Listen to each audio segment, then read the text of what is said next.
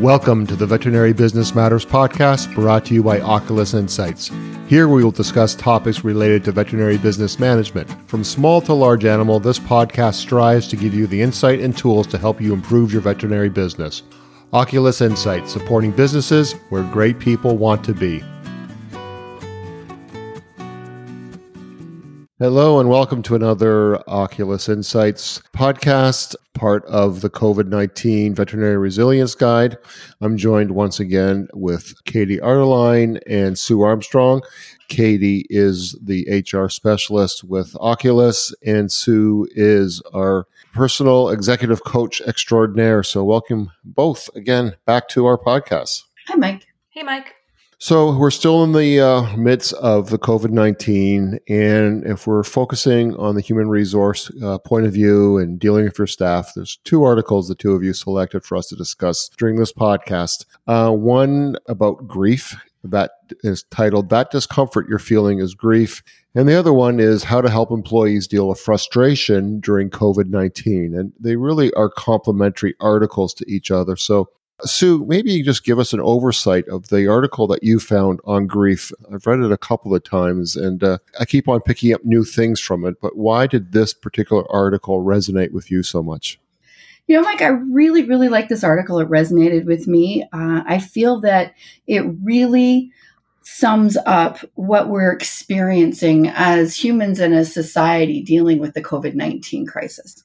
So the article is interesting. It's article from Harvard Business Review. Uh, we'll have in the uh, podcast notes, and then the author uh, Scott Berinato uh, he interviews David Kessler, who is the world's foremost expert on grief. He wrote a book with Elisabeth Kubler Ross on grief and grieving, finding the meaning of grief through the five stages of loss. And he talks about a new kind of grief uh, that is going on, and he talks about anticipatory grief as the feeling we get when what the future holds is uncertain. And it's an anticipation, I guess, of sadness. And, and Sue, in, in your coaching, have you come across this when you're meeting with people now that this anticipatory grief is part of what people are challenged by?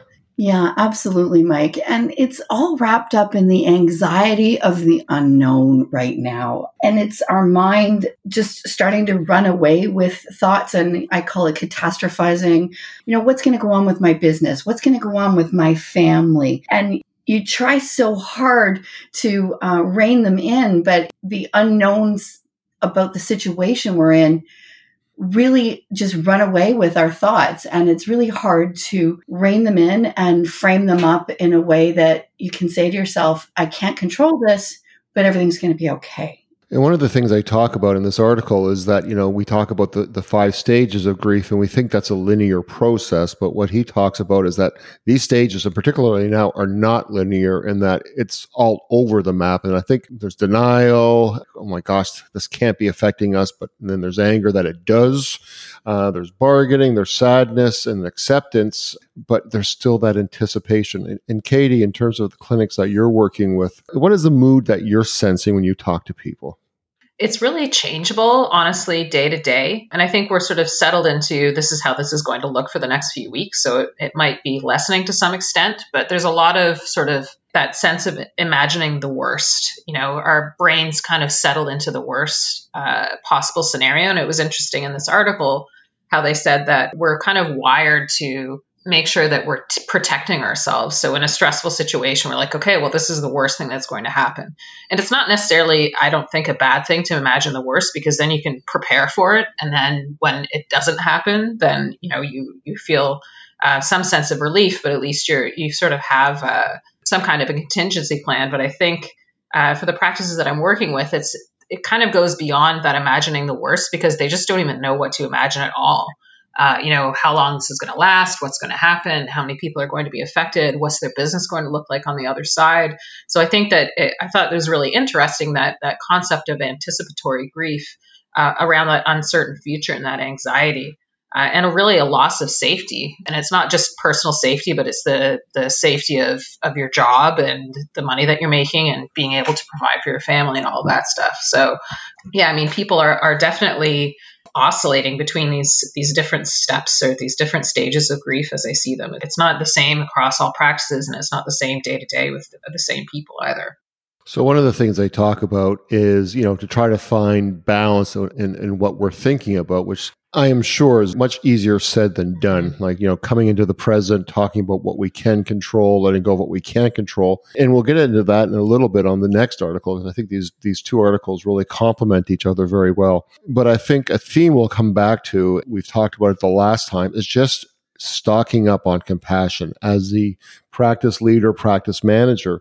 Sue, can you talk about why we need compassion so much right now? Oh, it's so important right now. Empathy and compassion are, I hope, uh, what people really make meaning of in during COVID 19 and at the end of COVID 19. It's about being compassionate in the grocery store when you see someone with a mask on and, and you're like, do you have it? You should go home and just stepping out of judgment around that. Just having compassion that they're afraid. And that when people are buying all the toilet paper, or right now it's yeast where I'm at, people are buying all the yeast to bake bread and things, is to say, you know what, these people are just trying to feed their families and just being able to appreciate their fear, appreciate their frustrations. They might be snippy with you, they might be tearful with you, but just holding the space for them to own their emotions and not be in judgment of that. I think that's just the most important thing we can do as a society and as business owners and leaders. Yeah, no, for sure. The last thing I wanted to talk about in this article that I thought was interesting uh, that I highlighted was the sense as, and I think this applies to practice managers, leaders, owners, is our job is to now overprotect but not overreact. And I think, you know, going back into the balance and thinking of things that we can control as leaders in the practice, I think we really have to be the ones demonstrating it it's hard. And I know with myself as a leader of a practice is that we don't have all the answers, but yet we need to convey that we sort of have some answers. And I like that idea of like do a little bit more to overprotect, you know, in terms of safety, social distancing, you know, making sure that we do things right with our clients and their patients. But not getting too far to the other end where we're overreacting. And I, and I think when we start to overreact, people probably will lose confidence in us. Does that make sense, Katie? I don't know if I'm stating that well. Absolutely. I mean, it's it's difficult to be in a the position of being a practice owner or being a manager right now, but people are are looking for you to be some sort of anchor of safety and somebody who isn't isn't acting out of emotion or isn't acting reactively it can be hard, but we have to be that constant for them mm-hmm. in a world right now where nothing's really all that constant. And I think that's a great segue to this next article, How to Help Employees Deal with Frustration During COVID 19 by uh, Jay Fort. What he talks about is, you know, not so much grief, but it's frustration. Mm-hmm. It's a mix of anger, disappointment, irritation, aggravation. I think it's probably I know I've been frustrated by this, and I can't imagine anybody. Uh, I'm sure every one of us has been uh, frustrated about this personally and how it affects a business for sure. But he talks a lot about things that we can practically do. And, and I think this ties into our compassion is to understand that people are frustrated and but what we can do to help them manage their frustration. So, Sue, maybe you want to talk about when you deal with uh, your clients and you're coaching with them, how you like to respond to frustration or help your your clients respond to frustration more appropriately. Yeah, I can speak to that when people are catastrophizing or when you're frustrated, what you feel like is so little control over emotions. And right now, when I'm saying that, I'm tensing up and I'm pulling my shoulders in and, and feeling that frustration. And I think that what you need to do is be really aware of your body and what it feels like when you're feeling that frustration. And to be able to, and this is what I always say to my clients literally, just put your hand up like you're telling someone to back off or stop. And literally in your mind say, stop what can I control here? Or I, I, like to say, own what you can control. Because when we're frustrated, we're often upset about things that are out of our control. So, what can I control here and what can I own? And that metaphorical, just putting your hand out and say, stop, gives them the space to stop that frustration or catastrophizing in their head. And I think, you know, we really work a lot on employee engagement. And I think if we can, we let frustration sort of, go untended, uh, it's really going to display a lot of bad things in the workplace. And, and maybe, Katie, you can discuss, you know, just how counterproductive frustration is and where it gets us in the practice. Definitely. I mean, you know, frustrated uh, staff are distracted staff. And I think you have to have some space for some degree of distraction right now. I mean, nobody's at their 100% best but that distraction can lead into you know bitterness and rage and hopelessness. And that could be something that you know spreads to people who might have been coping okay uh, and then they have somebody who's highly frustrated and, and might be lashing out and might be bitter and just not being all that productive. Uh, you know whether it's productive actually doing work or productive as far as supporting their colleagues. So you really don't want to get into a spiral where people are upset. People are dwelling on what's happened and and not sort of uh, thinking about the future and thinking about what is working. Let's talk a little bit about the program this author recommends on how you, as a business manager, can work with your staff to find what they can and cannot control and find what is good and what is bad in the situation. Sue, maybe you can sort of walk us through the steps of how to identify what's working and what's not working the author of this, Jay, says to um, create a, a, list to take that piece of paper and you know throw the line down the middle. I'm doing it right now, and one side is what's working, and the other side is what's not working, and to list out what's not working. Like what is frustrating you right now? Is it being at home and and having uh, the fear of losing your job or not being able to finish paying the mortgage? Is it not being able to get what you need at the grocery store? Well, just list all those things that are making you so frustrated. And then be with that list, really look at it, and then look at what is working and really write down what is working, what is good right now. Well, my kids are home with me and they're safe. My husband is able to continue working and, and have a paycheck. Well, I mean, there's a lot of great things working, but I'm just wondering is when he talks about this, and, and Katie, I'd like to ask your your thoughts on this because you work a lot with groups and practices. There is this an exercise that we want to do one on one, or is this you know something that we can do as a group with you know teams or smaller teams or parts of the practice that hey, all right, let's let's spend half an hour and let's just sort of go through this list of what's happening, and you know maybe they can make their own list personally, but is it worthwhile doing it as a practice to say what's working and what's not working? I think definitely it's a great exercise to do. Maybe if your staff are seen to be adjusting and coping quite well, then it's not something you necessarily need to pull out of the toolbox. But in that environment that we talked about before with frustration and distraction and that downward spiral, I think it's definitely something that would be great to go through and and even if it's it's not something that you know people have their lists and they don't necessarily share them with each other i think it's still useful to do it as a group uh, because I think the, the concepts of looking at that list of things that you have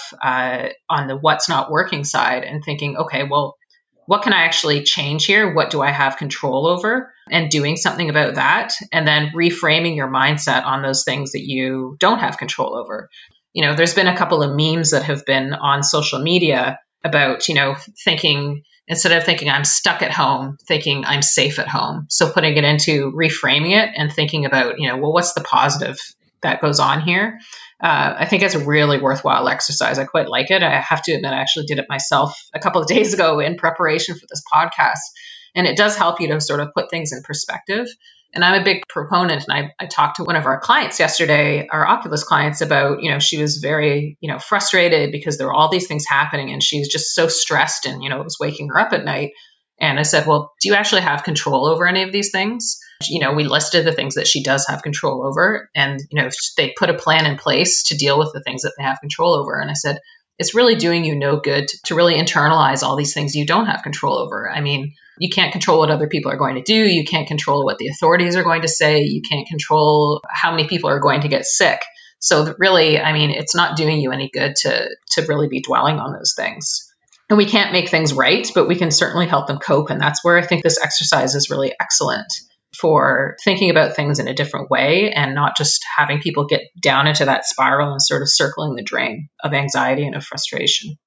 Yeah, and I almost wonder though if it, even if it seems like the, the offices or the the work environment seems kind of cohesive and everybody's in a seemingly positive outlook, I wonder if this would still be a good exercise to do anyhow, just mm-hmm. because I think people just, you know, hey, I'm at work, I got my work face on. And so it'd be nice to know if you're just sort of sharing amongst a group some of the things where people say, hey, this is where I can't control. And maybe others can say, you know, actually, maybe we can talk about it more. You know, this is something that I really obsess over. Maybe the team workers or the co-workers can sort of help people say, you know what, hey, what can I do to get you out of that mindset when you go down that road?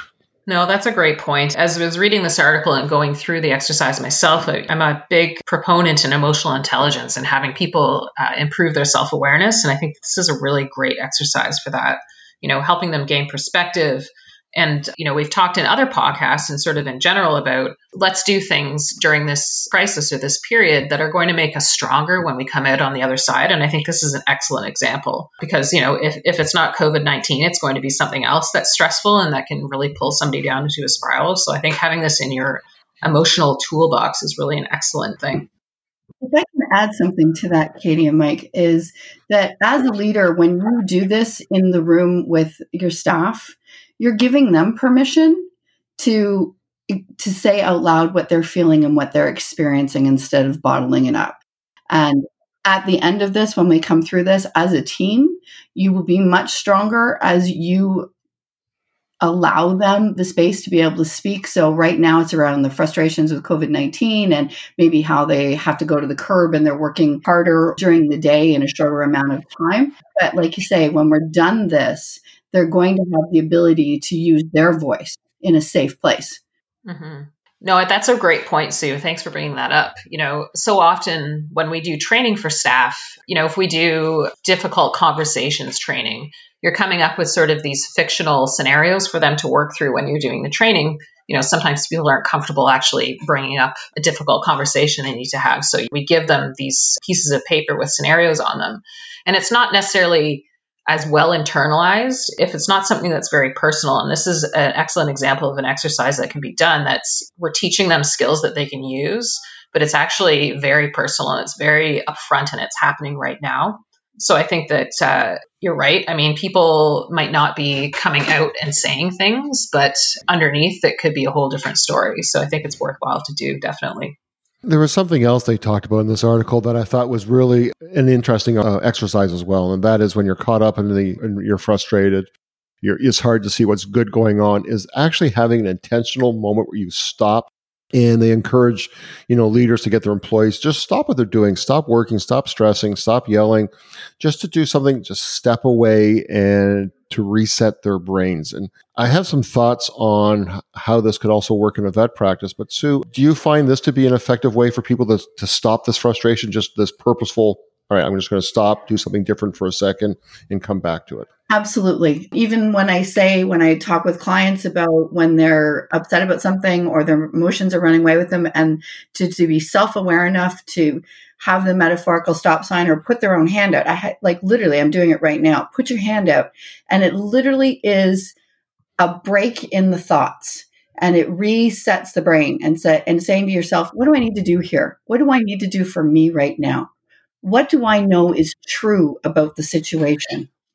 And it really can help refocus where reframe the thought pattern, the thought process. So huge. Uh, it's a huge uh, coaching tool that we use. And it's an excellent tool to use right now because just reframing, resetting the way we're thinking right now is so important.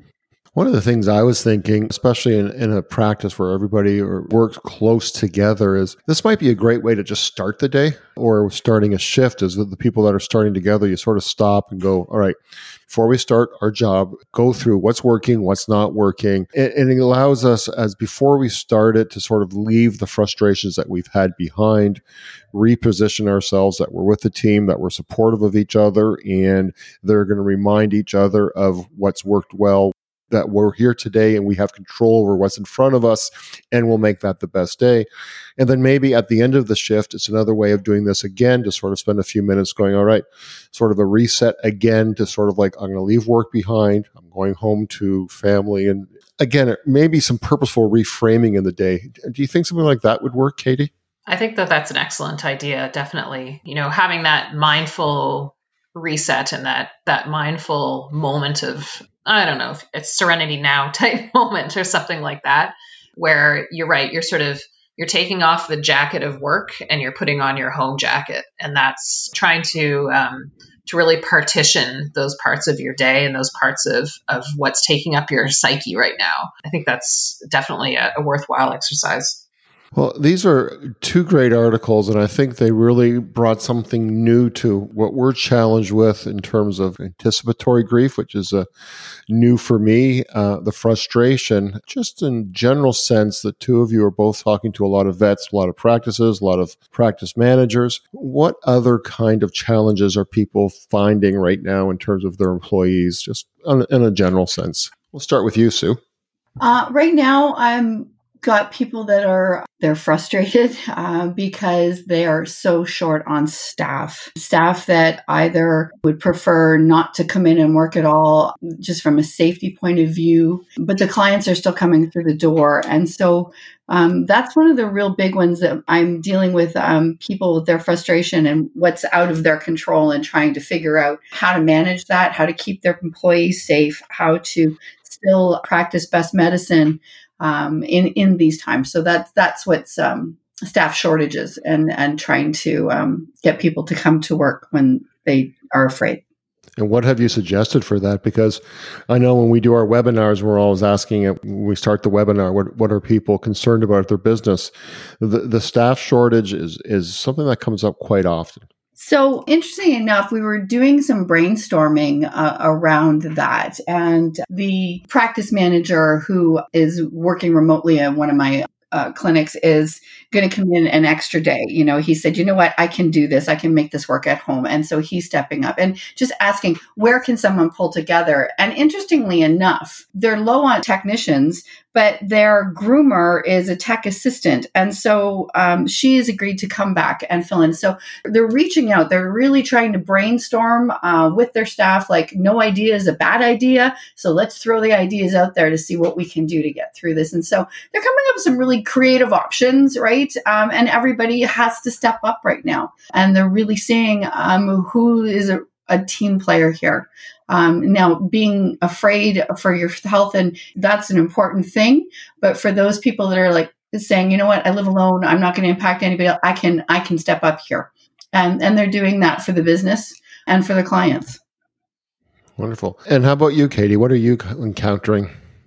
Uh, I mean, not all that much different than what Sue was talking about, but just um, the folks that we work with are having a hard time, or it's finding it challenging anyway, to accommodate sort of those different viewpoints of the staff and how they feel about coming in and how they feel about the procedures that the practices have put in place to keep them safe. Changes day to day.